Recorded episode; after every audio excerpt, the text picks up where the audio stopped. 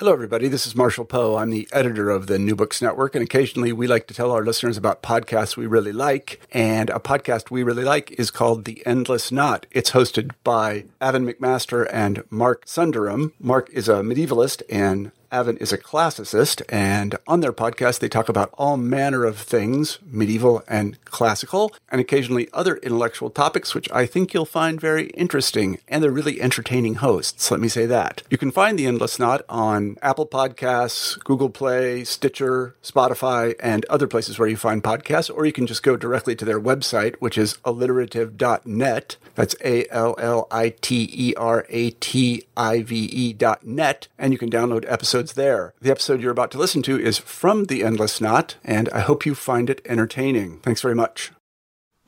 Welcome to the Endless Knot Podcast, where the more we know, the more we want to find out, tracing serendipitous connections through our lives and across disciplines.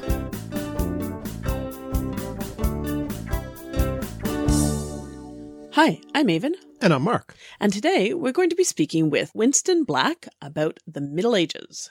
But first, a couple of administrative things. First, we want to say a great big thank you to our newest Patreon supporters Gabby Sobral, Felipe Platek, Nash Mahoney, Sig TM, and Klaus Jensen. Thanks all. If you'd like to join them in helping to support us, you can go to patreon.com slash endless knot or alliterative. I really have to figure this out someday. Anyway, just search for the Endless Knot. You'll find us. We really appreciate all of our supporters very, very much. Next, we have some exciting news about an event in October. The conference that we went to last year, the Sound Education Conference, is happening again. It's in Boston the week of um, just before Canadian Thanksgiving, in fact, um, slightly inconveniently, but that's okay. From October 9th through 12th, there are events happening. And once again, I'm organizing a linguistics panel uh, with a bunch of great people on it. Ray Belli of uh, Words for Granted, uh, who you may well listen to already, but if you don't, you really should. And he was on he was on our mm-hmm. podcast, mm-hmm. so you may remember that episode. Also, the wonderful Helen Zaltzman of the Allusionist podcast. Another one you should be listening to. We have views about what you should listen to. You know that. Carrie Gillon of the Vocal Fries. Uh, Another uh, podcast again, that we had on as a guest, yep. as guests here. And also Gretchen McCulloch of Lingthusiasm, who mm-hmm. also, you may already be aware, has a new book out uh, that we've talked about before, I believe. I can't remember now, but anyway, we. I've have... certainly been. I've, I've certainly been uh, reading it and talking about it. Reading it and talking about in it, real and, life, and posting about it on Twitter. Mm-hmm. Uh, but uh, the new book is because internet, and it's all about the linguistics of uh, online language. Mm-hmm. Uh, so what a great panel. Yeah, so that panel will be on the Friday. Mm-hmm. I'm also uh, convening a couple of panels. One I'll moderate when I'm not actually on, I just put it together.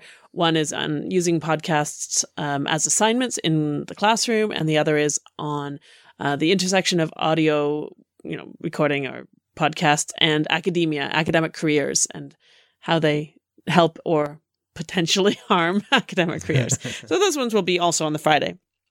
And then there's going to be on the Saturday um, a bunch of talks by podcasters. So that's if you're a podcast listener and would like to come and hear some of your favorite um, podcasters, the Saturday event is probably the biggest draw. You can purchase tickets for individual days. You can also purchase tickets for individual sessions if you want, for just one session, if there's something you really want to go attend. Absolutely. So the website for that is soundeducation.fm has all the information there, the speakers, it, uh, a page for for buying tickets, and the places and everything else. As I said, it's in Boston. Um, some stuff will be at Harvard, some at Boston University, and some at some other locations. Um, there's a couple of evening events going on before and after. Oh, one other person. So the keynote speakers are a number of them, but one of them is Helen Zaltzman, and the other is Mike Duncan from the History of Rome and Revolutions. Yes, so who we've also also talked to on this podcast. So yes, it is very much hitting our sweet spot in terms of our interests, and we are going to, of course, both be there, mm-hmm. and we're very much looking forward to it. So. If you are going to be near Boston that week or weekend and want to drop by, we'd love to see you. Certainly, if you do attend, do let us know. Absolutely. All right. So, turning now to our interview today, we spoke with our friend Winston Black. Mark, can you tell us about? Yes, uh, Winston is a medieval historian and author of four books. Uh, he teaches courses in the history of medicine and is currently running a seminar on the Black Death specifically. Uh, Winston has his PhD from the Center for Medieval Studies at the University of Toronto, as do I. Uh, today, we're speaking to him about his new book, The Middle Ages Facts and Fictions. So, without further ado, here is our conversation with Winston. So, welcome, Winston. Thank you very much for being with us. Thanks for having me. It's great to be here. We're so pleased to be able to talk about this book. So, uh, just to describe it uh, a little bit to the listeners, basically, this is a book that you know debunks a lot of popular, persistent myths and misunderstandings about the Middle Ages. So, our first question is: How did you come to write it? How, what's the sort of origin story? Sure, yeah.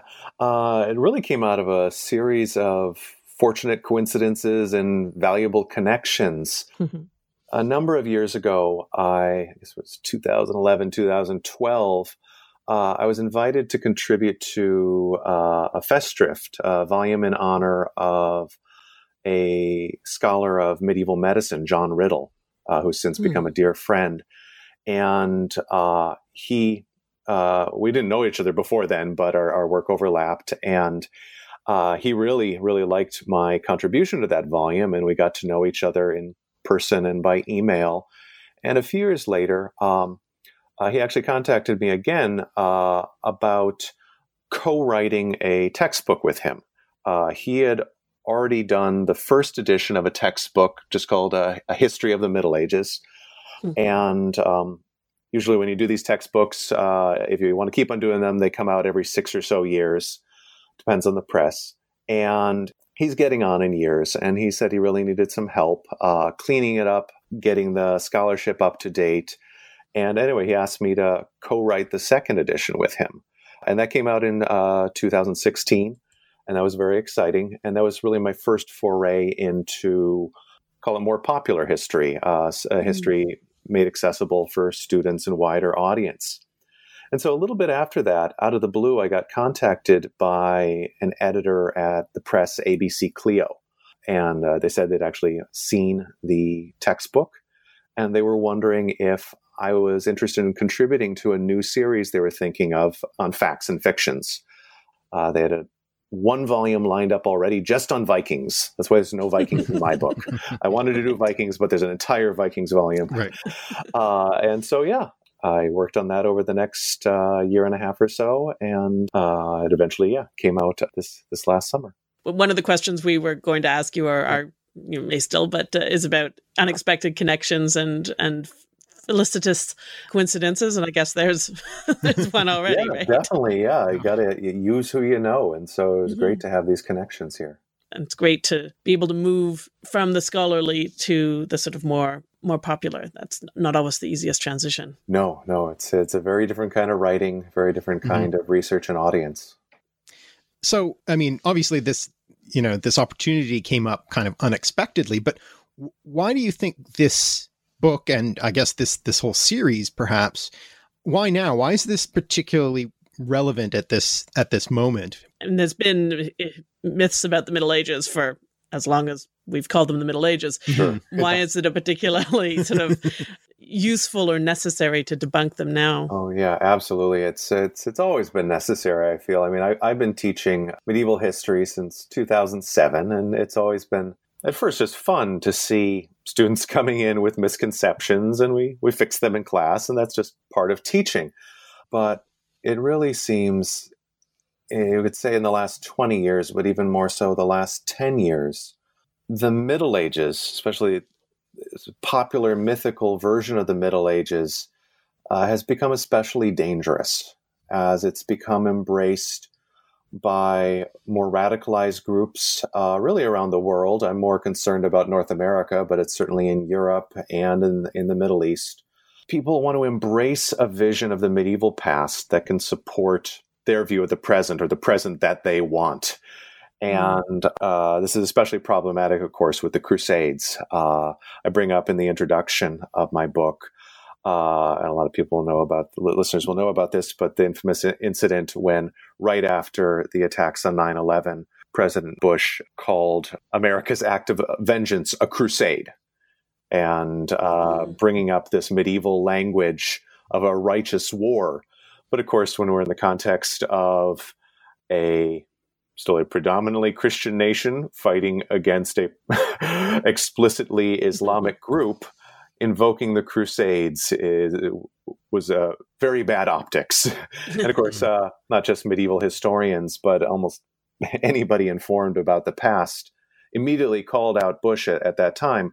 But that was just the first of numerous incidences that are becoming more and more common as alt right groups uh, neo Nazi groups and others are invoking a fictional, all white, extremely violent past that they want to revive in some cases. Mm-hmm. And so, uh, while I only brought it up really in the introduction of my book, I, I that that very serious uh, shadow is kind of looming over the whole work.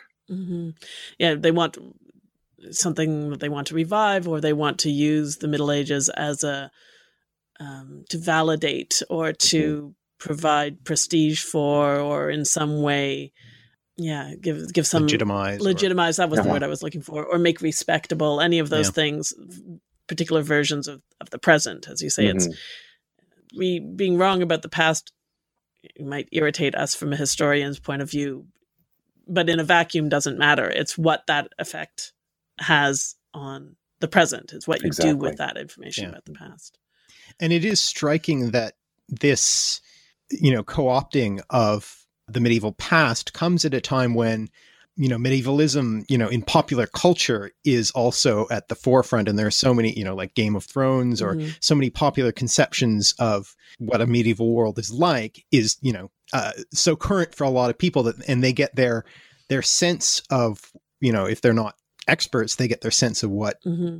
the medieval world was like from these fictional accounts. Mm-hmm. And so they've got these two sources, you know, that are not very reliable. They've got the, you know, Hollywood Middle Ages and they've got this online self proclaimed historians. Yeah, exactly, yes. that. Uh, yeah, I mean, which is not a, a dig at um, credentialism; it's a dig at education. Like, what, mm. what what are your? You don't need credentials, but you do need some kind of verification of the facts when you're mm-hmm. going to go around talking about the, the past. Yeah, I, I mean, everyone knows that, as you say in your introduction, it's not that you're suggesting that people think Monty Python or Game of Thrones is correct. of course, they all know they're fictions, but nonetheless, the kind of general background or yeah. sort of understanding of um, the what the world was like is very heavily informed by that. Mm-hmm. Even if everyone knows that, of course, the facts are not correct. I mean, that's a fun and, and, constant problem on the lighter side of, of this, the other medievalism, uh, medieval fantasy in particular with the Tolkien and Game of Thrones mm-hmm. and so on, or you say Monty Python, where, yeah, people watch it, they can say, oh, of course, there's no dragons, and of course, uh, uh, they didn't beat themselves on the head like that, but the rest of the background is correct, right? Mm-hmm. And and a lot of people do think uh, that, that that is somehow right. Like I, I, I really uh, go after the TV shows that have the constantly filthy peasants mm-hmm. and, and, people, or filthy everyone, and that's just what people expect uh, from a medieval-ish show. people were dirty mm-hmm. then, right? Mm-hmm. It lends authenticity. Yes, yes, it makes it seem like because it has to be somehow different uh, you know that's part of constructing a fictional world is it has to look different from now so if things are too much like now then that means it must mm-hmm. be inauthentic yeah and it's that idea of you know gritty realism yes. like literally gritty yes. yeah that's particularly true in this last as i think you point that out in one of the chapters yeah. on the one on peasants world you know the medieval world was filthy you know if you look back at camelot or something like that from the mm-hmm. 50s they don't have everybody dirty no. because their middle ages is a sort of high fantasy of nobility chivalry and chivalry. And, yeah. um, but it's part of the larger turn towards gritty realism in the last 15, 20 years. Yeah, I, th- I really think it began in the 90s. And yeah, I, I pull out uh, the mm-hmm. Kevin Costner Robin Hood as uh, yes. t- starting to turn towards more dirt. and then the dirt's just become overwhelming now, where it's just everyone. yeah. yeah. I mean, yes, okay, more dirt, sure. Like uh, you know, we have this in the ancient world too.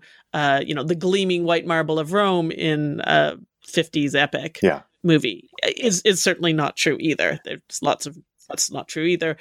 So you have to flip the side and say, okay, so the more dirt there is in Rome, the more realistic. And and to some degree it's true, right? Yeah. You do need the world like streets of New York are filthy in their own way. So, you know, you need some kind of real lived in realism sure. to it. But but you can push it a little too far. yeah, yeah, it's like the, the creators of HBO's Rome, where yeah, the, the yeah. whole uh, great intro sequence is nothing but grit and graffiti, and we know that was mm-hmm. there, mm-hmm. but was it really that dirty? I, I don't know. mm-hmm.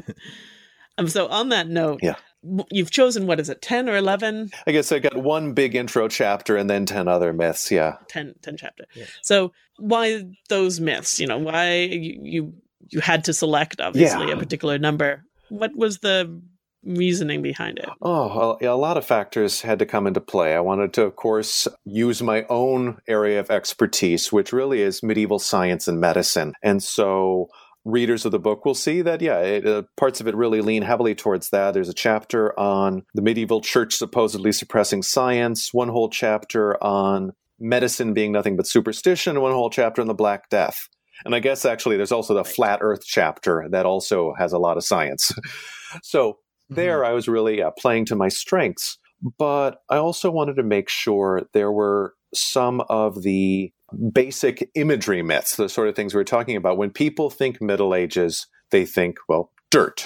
they think Dark Ages, and that was the the very first chapter, and then also um, uh, chapter on peasants never bathing. So, um, trying to pull out the some of the basic imagery of what people think of as stereotypical medieval. I wanted to have a few chapters on those. Oh, and yeah, I was also just looking at my chapter list here, uh, trying to remember knights on horseback.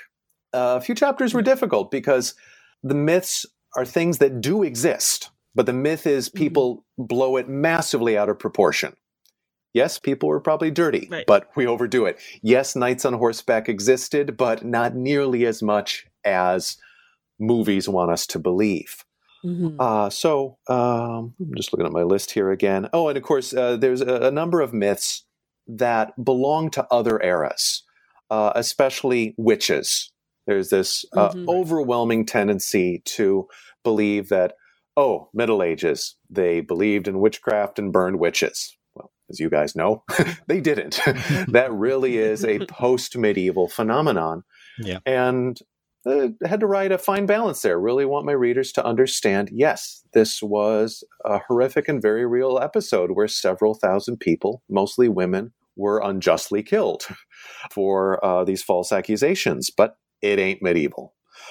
Mm-hmm. And so, trying to find those threads throughout all the chapters of reminding the readers some of these things are completely false, others belong to another era, others are myths of too much emphasis. It was, I, I, I know you, you, asked me to think about also what uh, maybe didn't make it in. And I think mm-hmm. if there's no reviews out of this uh, yet, uh, but I bet there will be criticism, and there's bound to be criticism of what I didn't include. Hmm. Uh, so you could almost like write two books on this topic and 50. still not. They're called oh, history texts, yeah, right? Yeah. I mean, in a sense, that's yeah. yeah. So you've got to be selective at some yeah. point, right? and uh, an, uh, about a decade ago, a very similar book came out. Uh, it's called "Misconceptions of the Middle Ages." I think is the title, mm-hmm. and it's a great book. But that actually has over thirty chapters. Each one is only about four pages, and each one's written mm-hmm. by a different person. So mm. they could really hit everything under the sun. Um, I really was given a limit of 10, 11 chapters, and they needed to be longer and have more material and a deeper exploration of how and why these myths came about. It really hurt. Uh, like, I wanted a chapter about myths about women because there's so many preconceptions about, oh, women had no power in the Middle Ages, women weren't allowed to leave the home and and more graphic ones uh, that you get, of course, from Game of Thrones, the idea of constant rape as being a normal part of medieval culture. I, this is a chapter I really wanted to include, but a goal I had for each chapter was I needed to balance out the primary sources. And that's one of the things that makes mm. this book different from any other book on, on historical myths. And that's how ABC Clio is pitching this series. Each chapter is going to have and has uh, sources that represent how the myth came about, but also sources that show how the the, fact, the fiction is wrong. And mm-hmm. it was really hard to find a written source in particular that projected that myth that I think is so common about women, a series of myths that's common about women in the Middle Ages.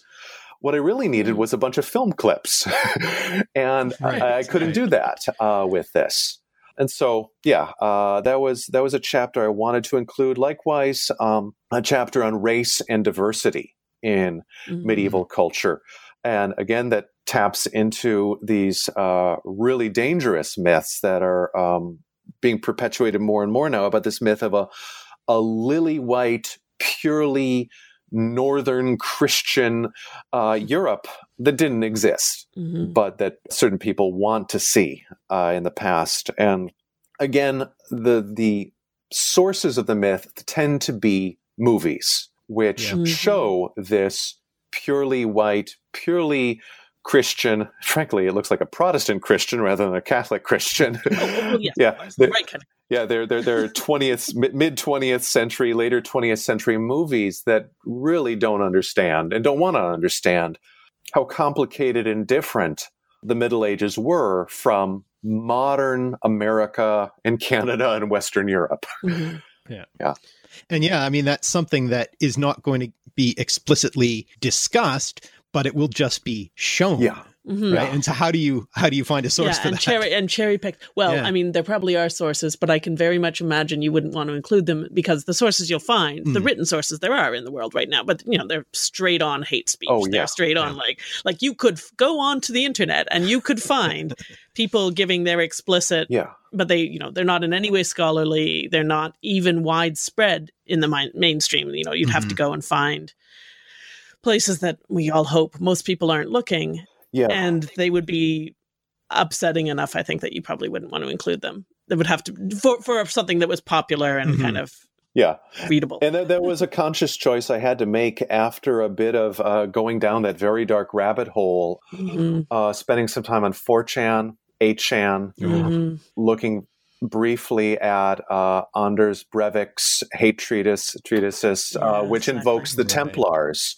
and that was a yeah I, I didn't even want to touch myths about templars mm-hmm. in this in, in, part because there's a quite good uh, recent book specifically about crusade myths mm-hmm. Hmm. and so while these books can and should overlap a little this this book about crusade myths just came out about two years ago so yeah i ended up with one chapter uh, about crusades specifically just about the children's crusade mm-hmm. mm-hmm. and so i wanted to find this one crusading myth that was something that really didn't exist at all.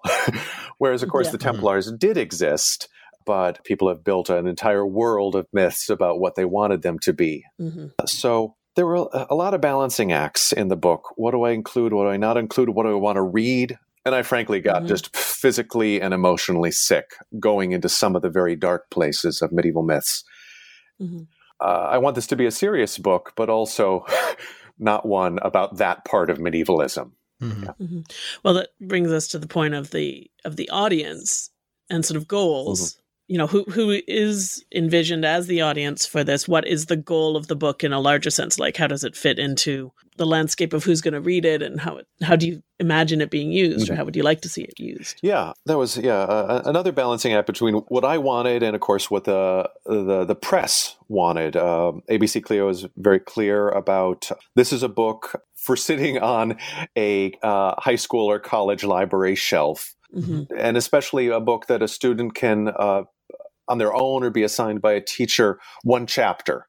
Uh, they could do a little project on it. They could dive deeper into it.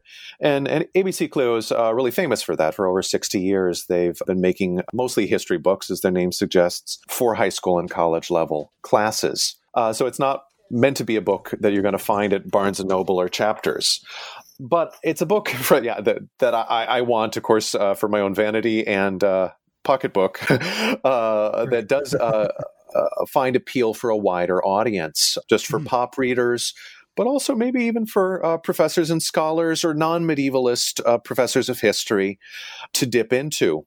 Uh, from time to time. It was really gratifying to find out I was talking to a senior medievalist who was looking through the book and they knew most of it, but they had never even heard of the myth of Pope Joan which I thought, at least among medievalists, was uh, normal. Yeah, yeah. So they they suddenly realized here's something new for me. Or um, mm-hmm. they of course knew that medieval people didn't believe the Earth was flat, but they didn't know about the background of Washington Irving uh, being yeah. the main mm-hmm. perpetuator mm-hmm. of that myth. So um, I, I, I, hope uh, it can reach both audiences, uh, primarily mm-hmm. for for uh, students and teachers to use in the classroom.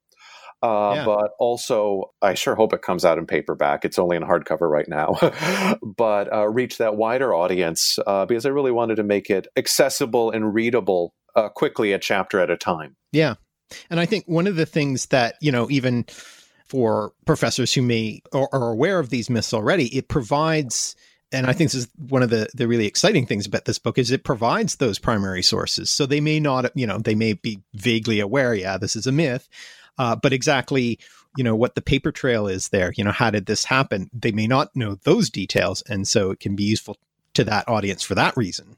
Yeah, that they can uh, dip right into it without having to do some of that uh, pedagogical legwork. Uh, yeah.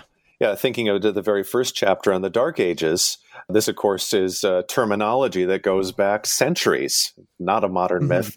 And being able to, yeah, show to you just any reader, but also to a teacher who might not know where where this language comes from, um, mm-hmm. what they can show to students about the sources of these myths. Because I really do find that a really interesting part of it, and I really like the primary sources. Mm-hmm. Um, in particular, the primary sources about how the myths developed. Yeah.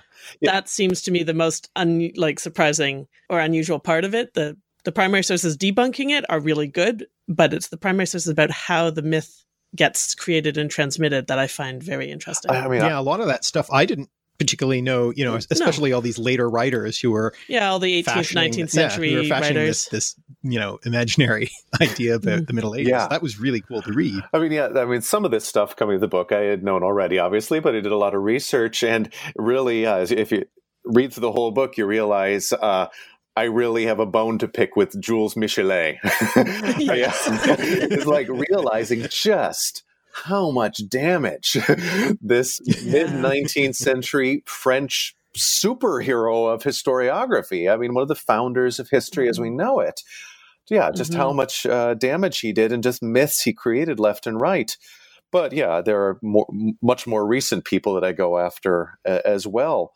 Mm-hmm. But I, I, of course, uh, found found that myth hunting to be the the most interesting part in some ways, and it's I think it's turning into another career for me. Uh, I've got uh, several more projects planned which follow along these lines of I never thought I'd be doing it, but of medievalism. Uh, the, the, the mm-hmm. shaping of the semi mythical Middle Ages, especially in the last two hundred years.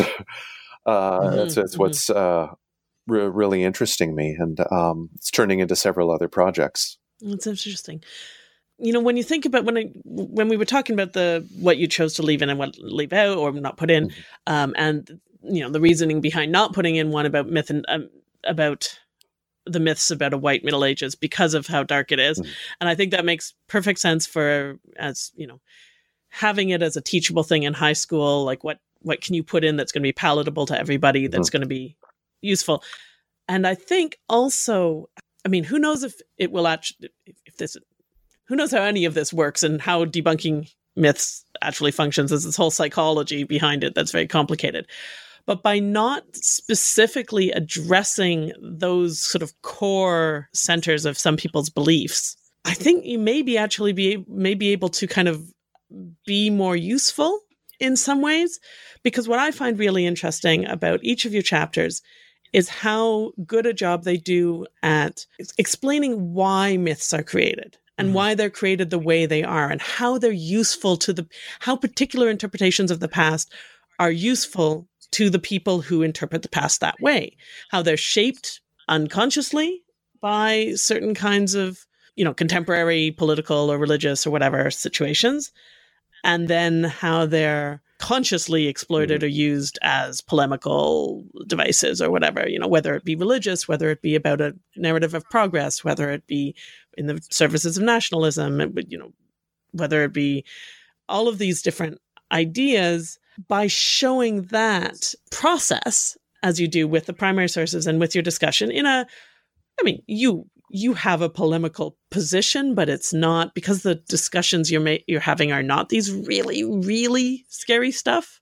You're able to sort of do it from a reasonably dispassionate position. I think. I hope so. I hope so. Yeah, yeah. I mean, you you know, you you sort of as it were show your hand in the introduction, yes. but and then I, I think that's good and, and right. But but you know, you aren't addressing the like absolutely most toxic stuff in the chapters, especially in many of the chapters. It's you know reasonably light as it were. Yeah. Like the the dirty, the bathing one or whatever. Mm-hmm. But you're still what you're modeling is that kind of critical history and thinking about why would somebody have come up with this mm-hmm. story in the first place? And ideally, I mean, this is the idealism yeah. of the teacher speaking. These things we always hope we're doing. Ideally, that leads people to think about, well, why are other stories out there mm-hmm. the way they are? What are the processes that shape the way I think I know about the past?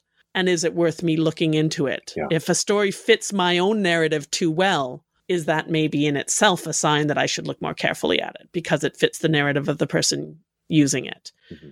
At least I hope. I yeah. mean, it seems to me I really want this series to do something about the ancient world in the same way because I am very close to assigning one of your chapters to my students just as a model of yeah. the method. Oh, wow. yeah. Like I would love to, but I'm, I'm I'm teetering on the you know you always have to make decisions about sure, what you can yeah. include, right? You know because none of what you're doing, you know, it's all very much in the Middle Ages as it ought to be. Uh-huh.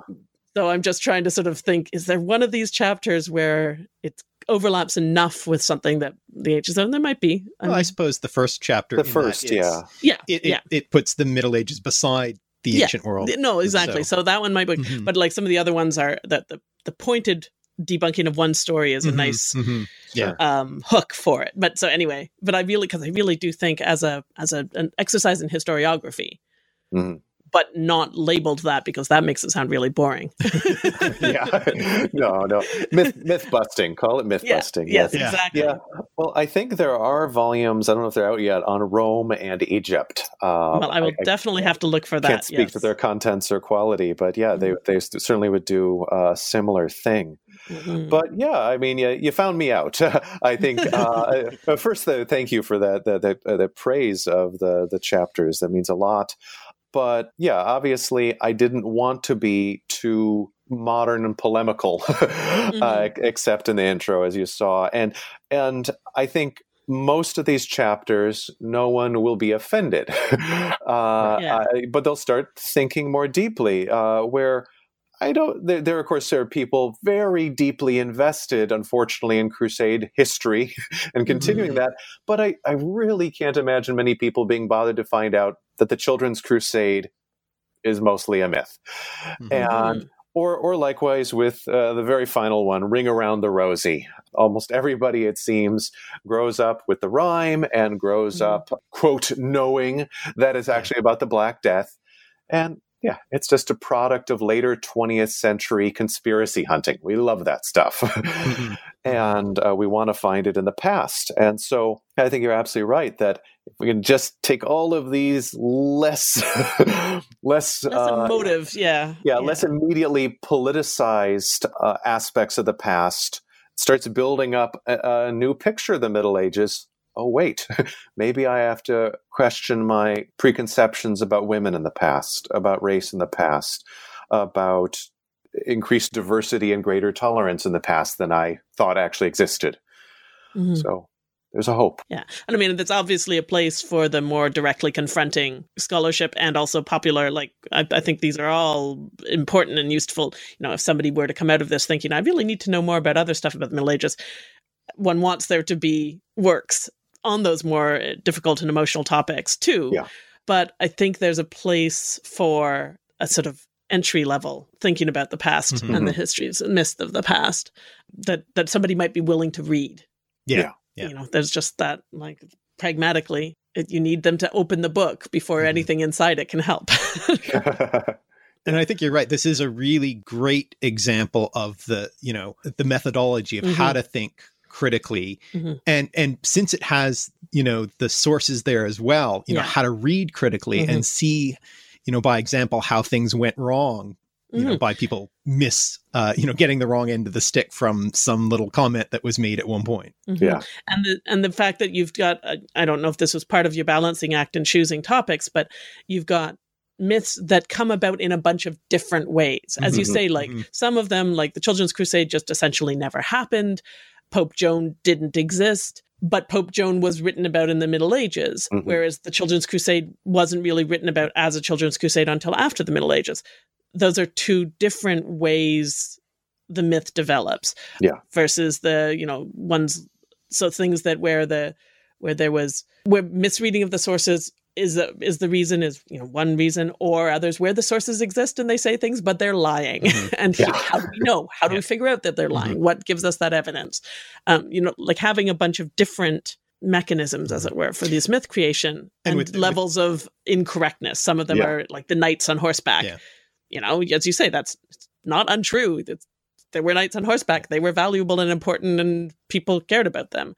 So it's that that one's a matter of scale. Like having those different levels i think mm-hmm. really helps illustrate it too and with the flat earth chapter how the sort of mythologizing around columbus mm-hmm. as a national role model or whatever mm-hmm. you know, nation building nation yeah. building yes. and how that you know implies this untruth about the middle ages mm-hmm. that you know so there's this very political uh, agenda that produced the myth mm-hmm. In other words, what we're telling you, listeners, is read this book. It's yes, really good, and assign good it to students because I really, I, I, that idea of um, being able to just like assign a chapter, yeah, or in yeah. you know in a class being able to say, okay, everybody pair up. You're going to take a chapter each, and you have to find one, you know, contextualize one of these sources a little bit more or do a presentation on it to the rest of the class just basically based on this or mm-hmm. you know find uh, four pieces of evidence in contemporary pop culture of this myth being used would right. be like an easy one, right? Mm-hmm. Like you say, yeah. you don't have the, you don't have, you talk about the movies, but you don't have the movies. Well, that would be an easy thing to do to assign sure. this and say, okay, find two movies and a TV show, mm-hmm. or like find something in contemporary pop culture that displays this myth, and then mm-hmm. explain why they used it in that movie. How did it advance the purposes of the goals of that movie? Like, mm. why did they choose this myth? What, how was it useful to them? Yeah, that would be a great exercise. It makes me wish I had at least just one one page in the book, uh, off, offering yeah a few study questions mm-hmm. uh, or uh, proposals for yeah, how to take this further. But yeah, movies are of course uh, what can't be in this book. I mean, they're mentioned by mm-hmm. name, but uh, it's so valuable to even watch five ten minutes of thousands of problematic yeah. medieval movies. Uh, mm-hmm. I had a great success last year uh, teaching Crusades uh, seminar, and we watched uh, pretty significant sections of Kingdom of Heaven. Ah, yeah. And yes, and there's some of it that I, I really appreciate, but some of it is incredibly problematic.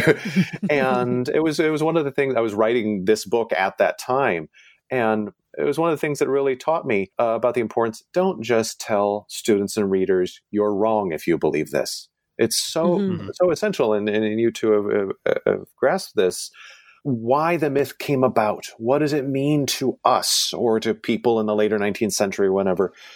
That, that that's part of history too, and mm-hmm. something mm-hmm. yeah. uh, really important to know uh, about these myths. Yeah, it's not just a question of you know nitpicking and saying, "Oh, well, this is wrong" or whatever, but it's it's actually engaging with well, why? Why is mm-hmm. why does that myth exist that i think is and does it matter if it's wrong or not yeah. right? Yeah. like mm-hmm. you know pieces of chronology like in um, rome the series for instance you know they mess they, they mess with the chronology quite a bit to shorten up the timeline of uh, the early of the end of the republic and the events that lead to the civil war. You know for obvious narrative reasons for obvious sort of pacing reasons. Do i care about that? No like I don't think it matters. It's interesting, of course, if you want to study it. but you know, it doesn't it doesn't make any difference to what that story means mm-hmm. in any big way. Now, do they drop all of Antony's wives? Yes, they drop all of Antony's uh-huh. wives and they create this, you know, the mother of Octavian into this totally other character. Is that good from a narrative point of view? Yeah, it does great things for the characters in the narrative. Is it a point that I do want to talk about with students and say, Absolutely. well, now why would he drop Fulvia and but characterize Atia like Fulvia? Like what why have they dropped it? What what do they gain by making Antony not married? and mm-hmm. how incorrect would it be for any major like the, the idea that any politician at the time would be unmarried for any length of time is just ludicrous it doesn't make any sense at all that that's how you made political matches of course you're married all the time you know like so in that's worth talking about it doesn't mean i hate the show but it mm-hmm. means it's something it's worth bringing up because mm-hmm. it tells us a lot about like what is what was we get to then talk about well what were marriages like in the ancient world and why did they exist and how is that different than we, we think of as marriages now and you know what was the role of women and why are they presenting this woman in this way so that's a myth that's or uh, you know that's a, a historical change it's not a myth in this case but a historical change that's worth discussing mm-hmm. whereas why they moved julia's death to you know just the year before the civil war or sure. whatever that doesn't matter yeah. Yeah. I mean, I feel the same way about costumes and weapons in medieval mm-hmm. shows and movies. There, of course, are corners of the internet uh, where people will get very worked up about this mm-hmm. and uh, dismiss a show because uh, someone's wearing a back scabbard and the wrong kind of leather armor or they didn't have that dye. Like I don't care.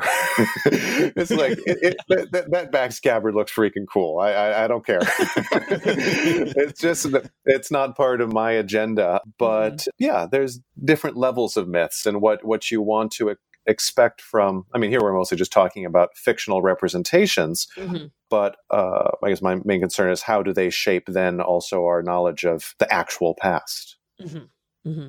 Well, and it deeply it really deepens and com- complexifies is not a word, but let's pretend it is. Um, complexifies. Complicates. Com- oh, yes, right. How can I be a academic and get the word com- complicate as a verb? Goodness me, complicates and problematizes.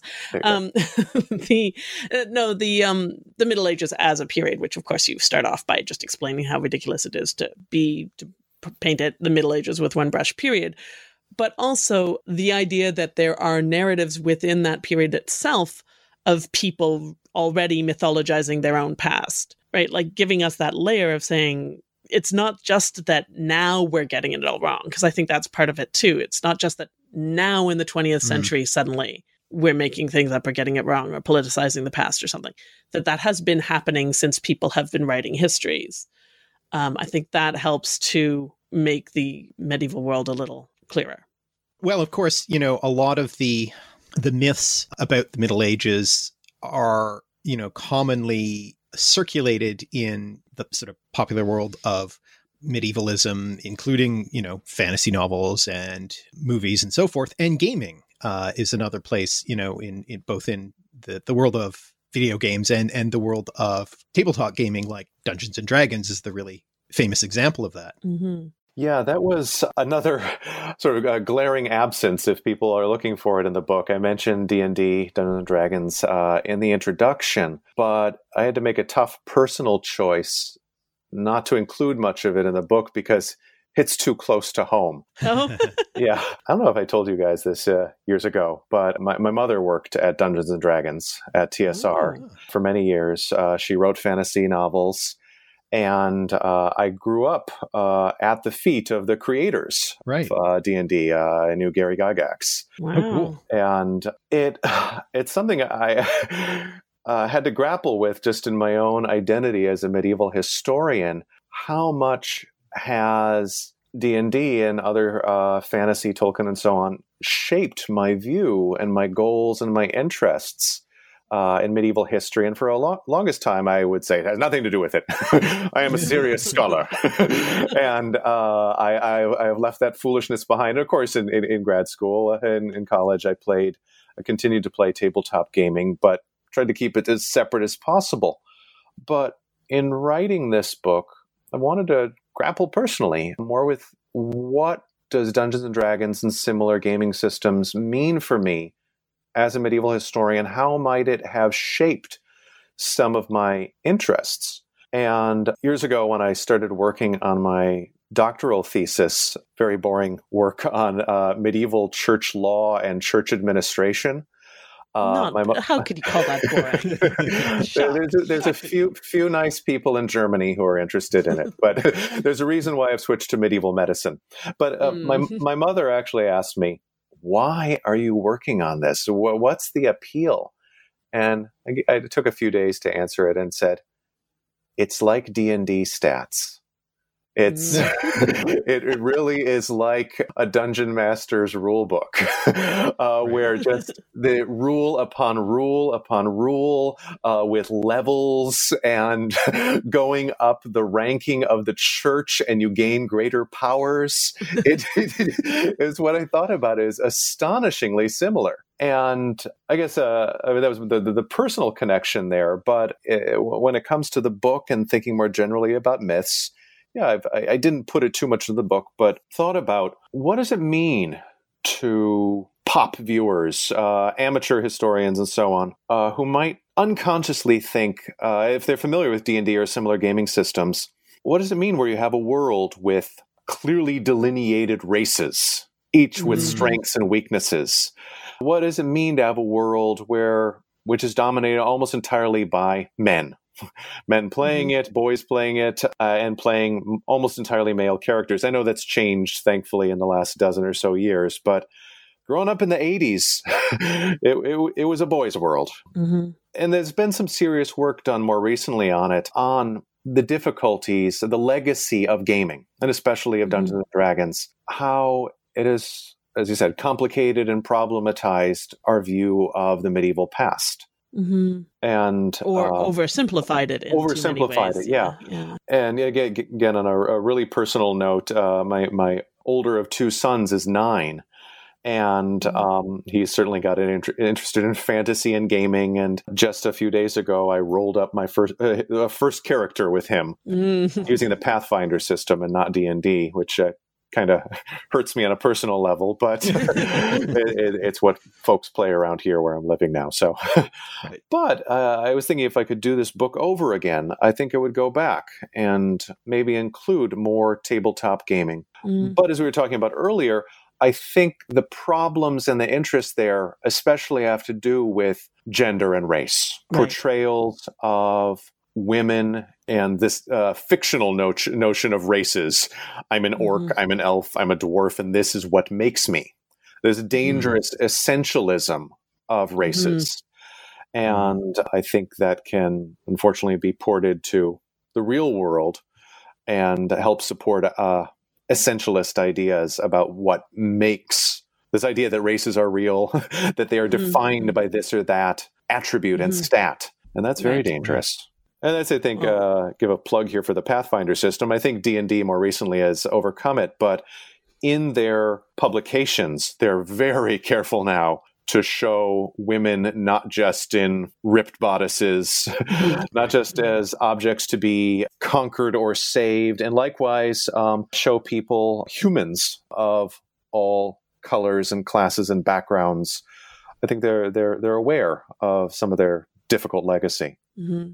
I almost wish when I'm on Seeds Wise I did, and I don't know that this would solve all the problems. It probably wouldn't. Yeah. But if originally D and D had had separate species, not races, yeah, right. it wouldn't have hurt. Let's just put it that way. I'm, well, I'm not uh, saying that. I'm not saying that would have solved it all. Like different humanoid species being, it would still be essentialist. But like I think we all have pretty much accepted that humans are essentially different than cats. Yeah. And I don't think that's problematic. So, you yeah. know, but just by terming it races, mm-hmm. it it did the yeah. There's a lot there. Yeah, there's a lot going on there. Pathfinder tries to get around that, uh, calling it ancestry rather than mm. race. Uh, so, but still, uh, it's still the same thing. Yeah. and, and and you do. I mean, you do talk in the book a little bit about video games. Yes. And of yeah. course, there is that. I mean, obviously, first of all, this general mishmash of myths and and building all these myths together. And that certainly is a big part of it. Mm-hmm. But also when you're talking about essentialism, you know, there's nothing like we're playing Age of Empires with the kids right now. Yeah. And like, well, if you're an, a Byzantine, here's what you are able to do. And if yes. you're, uh, uh, you know, you can, if you're Teuton, you can do this, and this is what you're best suited mm-hmm. to. And and that's not even. I mean, that is races in our sense of the word, really, exactly. or nationality. Yeah. So it becomes it's, it's essentially ethno nationalism. Mm-hmm. Mm-hmm. Um, you know, done in order to. I don't think done with in malicious intent in any no. way, but you know, it's for the convenience of and ports vaguely towards actual cultural mm-hmm. truths about them, but like cultural truths about what armament they had at any period or something. But mm-hmm. yeah, it you know there's an underlying view of the world there that is very troubling, and it's it's hard to. We're playing with our kids, and they're twelve and eight, right? And mm-hmm what, what point in the fun video gaming night do you stop and say, well, okay, now listen, kids, what I want you to understand here? yeah, yeah. I mean, uh, like I, I, bring up civilization games uh, mm-hmm. in the Knights chapter and the centrality yeah. of the knight for defining the quote medieval level of the civilization. Mm-hmm. I don't think that's gonna make our world a bad place. right. But it's not yeah. ruining the world, yeah. yeah. But yeah, more seriously, this very problematic, yeah, I, I still play all the time. Uh, what am I playing? Civ five. Uh, I haven't mm-hmm. bought Civ six yet. don't uh, I don't don't have much yeah, I've heard that it's don't a mess. We yeah. did, and we pretty unplayable. we, we, we, we tried it once. We can't. Yeah, I can't play it. yeah, I, I, loved uh, Civ three and Civ five, yeah. but yeah, when you suddenly run into the Zulu, and here mm. is as problematic an image, and yeah, it's a strong ethno national state, but they have this very problematic image, of course, of the Zulu warrior. Um, mm-hmm. or of a say less dangerous, but yeah, I've got the Viking, and at least he doesn't have a horned helmet. But mm-hmm. it's, it's, well, and, and you contrast that with Abraham Lincoln is your uh, American, right? Yeah. And so it's sort of like is this how, America? Yeah. How are our myths? Yeah, yeah. obviously America is a yeah. man in a suit who's freed the slaves, right? Like, well, that's America. Whereas, yeah. And, and, then you've got Gandhi nuking people. It's all very complicated. That, that's always fun. Uh, but um, yeah, uh, that was a, another choice. I mean, there's things that came out of my personal life where what gaming I do is mostly slow turn based games rather than mm-hmm. first person shooters because those scare the heck out of me. Oh, so I've never, I've never, I mean, I, yeah, uh, uh, Wolfenstein came out when I was already a teenager, and I just wasn't ready for that, having, having grown up just with Mario and the, the yeah. first Nintendo. But I, I, am. Here's where I'll, I'll, point where I'll plug my next book. ABC Clio's already asked me to write a sequel to this, just on the Black Death. Oh, very cool. Because they loved my Black Death chapter, the very last one, mm-hmm. and I already included two myths in that chapter and mm. while I'm not, I won't call myself an expert in the Black Death because I haven't done original research on the topic. I have taught the course, uh, courses on the Black Death for many years now. Mm-hmm. And I'm directly engaged with really the top Black Death scholars in the field and want to be at the cutting edge of teaching the truth about the Black Death. And right. I just bring that up because um, I need to find some time to uh, watch somebody. Uh, you guys might be familiar with it. There's a brand new PlayStation game called Plague: An Innocent's Tale. I think I want oh, okay. We don't have PlayStation That's the, yet, yeah. so well. Yes, uh, but I think it's also on, it's also pushing on it. But yeah, I think it's also on PC and probably will come out for right. iOS. So you need to get somebody to play it for you. yeah, uh, but I've certainly watched several trailers and mm-hmm. YouTube videos of this, and here I think this game it looks pretty interesting but it's going to shape very much shape mm-hmm. uh, for the next five years the pop right. understanding of plague. Mm-hmm. And mm-hmm. in this game, the main thing one of the characters has to do is not be caught in the dark because you will be overwhelmed by thousands of plague rats. and they will kill you and kill your little brother. And uh, wow. um, I like the idea that you're in the game you're playing a first person, a teenage girl who is mostly defenseless, and so hmm. you have to survive on your wits. So I like that. That's another issue mm-hmm. entirely. But this, of course, is as I said, going to shape uh, images of plague, and then oh, this just is driving me crazy. The girl is being hunted down by a malevolent church inquisition. Oh, and now the, the, the, the, church and the Inquisition have a lot to answer for, but this idea of this dark, omnipresent, evil church hunting down anyone that stands in their way. That's, of course, a central problem of, of my Middle Ages book, uh, mm-hmm. where especially that, that middle chapter, the medieval church actively suppressed knowledge and science. Mm-hmm. And I think that's uh, at play in that video game and um, mm-hmm. and other games and yeah and i mean that like that's the point when you talk about witches it's it's not that you're denying there's problems in the past and it's not that there weren't lots of problems with the church and other things in the middle yeah. ages but that pushing of what are early modern problems mm-hmm. onto the middle ages is a way of saying oh post enlightenment or not enlightenment but renaissance yeah. you know mm-hmm. yeah. post humanism let's say we never had those problems. Mm-hmm. They yeah. they aren't. They're medieval. Like yeah. As soon as rationality hit, as soon as the Renaissance rediscovered the ancient world and we moved past Aristotle or moved into Aristotle, people are really torn about what they think about Aristotle. But anyway, um, yeah. suddenly we didn't have those superstitions and we were reasonable and rational. Whereas in fact, those particular like the church as inquisitor and the problems of the church of the of burning you know these these these outbreaks of what we might call mass hysteria, hysteria and superstition yeah. and whatever are very much a product of the of the early modern period. Yes. and of the forces of the early modern period and, and of and of these forces of rationality and all of these things. So it's not that we need to deny that there was bad stuff about the ancient or about the medieval world. It's that we need to say, look, it's not some other thing. Yeah. Yeah. It's part of this myth of that we hit a point in progress, and ever since then, everything's been forward looking.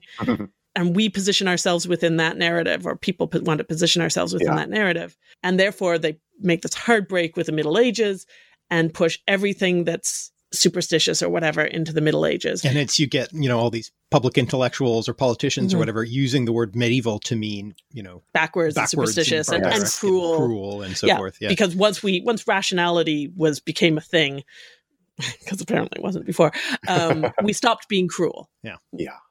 And and that and like torture, right? Torture as a standard mm-hmm. approach to law, you know, getting confessions or things like that. Oh, that must be medieval. Oh, yeah, that was another chapter that didn't make the cut. Uh, but yeah, that, I just couldn't. And that, like, I think that's the core problem is yeah. is not that these, not that there wasn't horrible stuff going on in the Middle Ages. Like, and I think your book does a good job of saying, like, I'm not saying everything was rosy. Yeah. That's not yeah. point. But, yeah, there um, was some torture, but we yeah. do a heck of a lot more in the, yeah, in the modern the, period, and we justify it with our rationality. Yeah, yeah, exactly. We use our our rationality for all sorts of bad stuff. Mm-hmm. Yeah, no, I think that's really and and and video games really are a central place, as you say, right now for shaping public consciousness of a lot of stuff. Even if you don't play them, mm-hmm. yeah, uh, they still affect that the visuals are there, and and there's enough people who are playing them or who are nearby when others play them that they really do affect the way people think. So you mentioned a little bit about your upcoming projects. Sure. I, it's it has seemed to me from comments you have made on Twitter that you have quite a few upcoming projects. Would you like to tell us about any of them? Any others? what what you're working on or things that are coming out? Yeah, uh, glad to. As I said, I've got this Black Death book I'm working on. Uh, hopefully, that'll be done by the end of next year. I'm just having a field day gathering, trying to define the myths. Uh, there are so many uh, surrounding the mm-hmm. Black Death. But one little project that came out of just the medicine chapter that I really wanted to work more on. Um, in the, the chapter, Medieval Medicine was Nothing But Superstition, mm-hmm. I was really taken by and finally sat down and read all the way through a novel from the 80s called The Physician by Noah Gordon. Okay. And it was made into a movie just a couple years ago and both are very problematic, but not no no big surprise here. The movie is much more problematic than the book. anyway, it's got the it perpetuates this idea of medieval Europe completely backwards, medieval Islamic world, though, nearly enlightened. and mm-hmm. uh, it plays off that uh, duality way too much. Mm-hmm. And uh, one of the heroes of the book is the real Islamic physician Avicenna or Ibn Sina. Oh, right. And I just mentioned that character in passing. Sure enough, in the movie, he's played by Ben Kingsley, sort of the, the all purpose uh, uh, not quite white person. Yeah, exactly. Yeah, and a whole other issue there. But now they sat down and re- read the book all the way through, watched the movie, thought more deeply about this. I'm I'm, I'm writing a chapter for a book that's will be coming out, I hope, in a couple of years. It's just starting, edited by a different person, Lucy Barnhouse, mm-hmm. on medieval medicine in pop culture. Right. And it's tentatively being called Beyond Cadfael. Uh, so we've got the uh, character of Cadfael, but my chapter contribution will be about Avicenna in pop culture and especially in modern Middle Eastern pop culture, where he has become one of their greatest heroes. Mm-hmm. They put him on stamps. Uh, several nations claim to have his body, and he becomes this all purpose intellectual and religious hero. But the West has claimed him too. and right. he, for I'll say the West here means America and England and France, really. Um, he's become the good medieval Muslim who is not trapped by his religion but follows reason. And he's different mm. things for mm. different cultures. And so he's a great character. And another project I have, God, I'm doing a lot right now. I've actually got a book coming out uh, in just a few weeks from Broadview Press. This is a reader of primary sources called Medicine and Healing in the Pre-Modern World. Oh, and oh, um, really good. good really and, and that's explicit that's explicitly a classroom book i mean it's about a 100 mm-hmm. sources from all the way from ancient egypt up to late black death so covering about 4000 years of not just western i try to extend it well into africa and uh, middle east and beyond but pretty much that sort of western post plato post aristotle world and it really especially hippocrates uh, mm-hmm. but that's mm-hmm. coming out in a few weeks and so it's a history uh, of the humors is what you're saying. Exactly. It's a lot of humoral theory, but because but only, yeah. yeah, not only I because I call it medicine and healing. It's not just humors and Hippocrates and Galen. There's also religious healing, uh, mm-hmm. magical healing, different ways that pre-modern people thought they could improve the health, hasten death in a nice way. so mm-hmm. uh, a lot of work trying to narrow that down to just uh, 91 sources written in visual into afford- an affordable book. But so I'm really excited about that. And a similar uh, project coming out, I hope next summer, that I'm doing for Toronto is a history and sources of medieval pharmacy and drugs. And so mm. that's going to have a long, long essay sort of synthesizing, and this really is my area of expertise, uh, synthesizing how do you study medieval drugs. What was medieval pharmacy? Mm. How is it similar and different from modern pharmacy? And again, it's that's a classroom text. It provides students uh, with uh, selections from medieval texts. Uh, I'll be translating all of those myself, uh, providing new translations and a selection of uh, modern articles from other scholars of the history of pharmacy. So it gives students a handy, we're calling it a case study, a handbook mm-hmm. for how do I go about studying medieval drugs and pharmaceuticals? So hmm. a lot on my plate. all these projects overlap. Uh, some are obviously more pop audience or high school student level. Others are meant for the grad students and scholars for getting a deeper look at some of these subjects that I'm interested in. Fascinating. That's a yeah. That's a ton of that's stuff you're doing. Yeah. uh, it's making me it's making me stressed just listening to you. I, I, I, love writing. I, I love research, yeah. and so yeah, that's great. well, I mean the, the the source book for medicine, for instance, could be you know that's the sort of thing where I'm like I might draw on parts of that for my sex and the body in the ancient world class for instance or something like that like that sounds like it can be quite useful even if you didn't use it for uh, an actual course on medicine yeah and i've included significant sections in that uh, uh, on gender gynecology mm-hmm. Uh, childbirth obstetrics uh, abortion mm-hmm. Um, mm-hmm. issues that you wouldn't find in uh, similar books in the past. Yeah, this is yeah, a, a medicine reader for the 21st century. Mm-hmm. Mm, very good. Well, I think on that note, we should probably uh, let you go and get writing because now I'm just going to feel that anytime I see you on Twitter, I just want to say, "No, you have things you to have, write. Go away." deadlines. Not that you're an inveterate Twitterer or anything. Nothing like me. so, everyone, do check out the book. Again, it's The Middle Ages Facts and Fictions by Winston Black. It is well worth your time. It is both very entertaining, but also you will learn a whole lot from it. And it is not scolding. I I just realized I wanted to say this earlier. it's not scolding or dismissive of people who have these myths, No, and I think that's really crucial. It Mhm. does not say you're dumb because Thank you you, think this. It says, hey, there's lots of good reasons why you would think this about the ancient world because lots of people have tried to tell you it. And uh, I think that's an absolutely important part of the tone. I just forgot I wanted to say that earlier. Good. I was aiming for that. Thank you for saying that. And you know, I probably should have said uh, at at the beginning, uh, but you know, full disclosure, uh, Winston and I are old uh, grad school companions, so uh, we both were at the Center for Medieval Studies, at the University of Toronto. So it was lovely to chat with you again. It, it was great talking with you guys. I was a little afraid because weren't you my TA? Ooh, I don't even remember now. that was a long time ago. yeah, Yeah, the, the the old hierarchy suddenly uh, yes. establishing themselves. He's going to correct my conjugation. Just don't get the Latin wrong. Yes. Oh, you've probably been working much more with Latin sources than Mark has in the last In few years. years, yeah. yeah. No, it was really nice to catch up, and uh, yeah, it was great talking with you. and um, good luck with the next book coming out, and with all, the, All the other, other things. things you're you writing, much. and Yes. sharing those as well. And so, happy new school year, everyone! oh, and, and one last thing: uh, if anyone wants to, you know, find you on the Oh, internet, yes. how can and if they're interested in in your work, how can they Yes. do? Uh, the, the, the best place is probably through Twitter. My Twitter handle is at Winston E. Black. Uh, also go by the, the nickname Medieval Medicine. And uh, a lot of private stuff there, personal stuff rather, but also a lot on medieval medicine and Black Death and anything else I find interesting. So that's a great place to catch up on what I'm doing lately. Great. Well, thanks again, Okay. and uh, we'll hopefully talk online soon. I'll talk to you soon.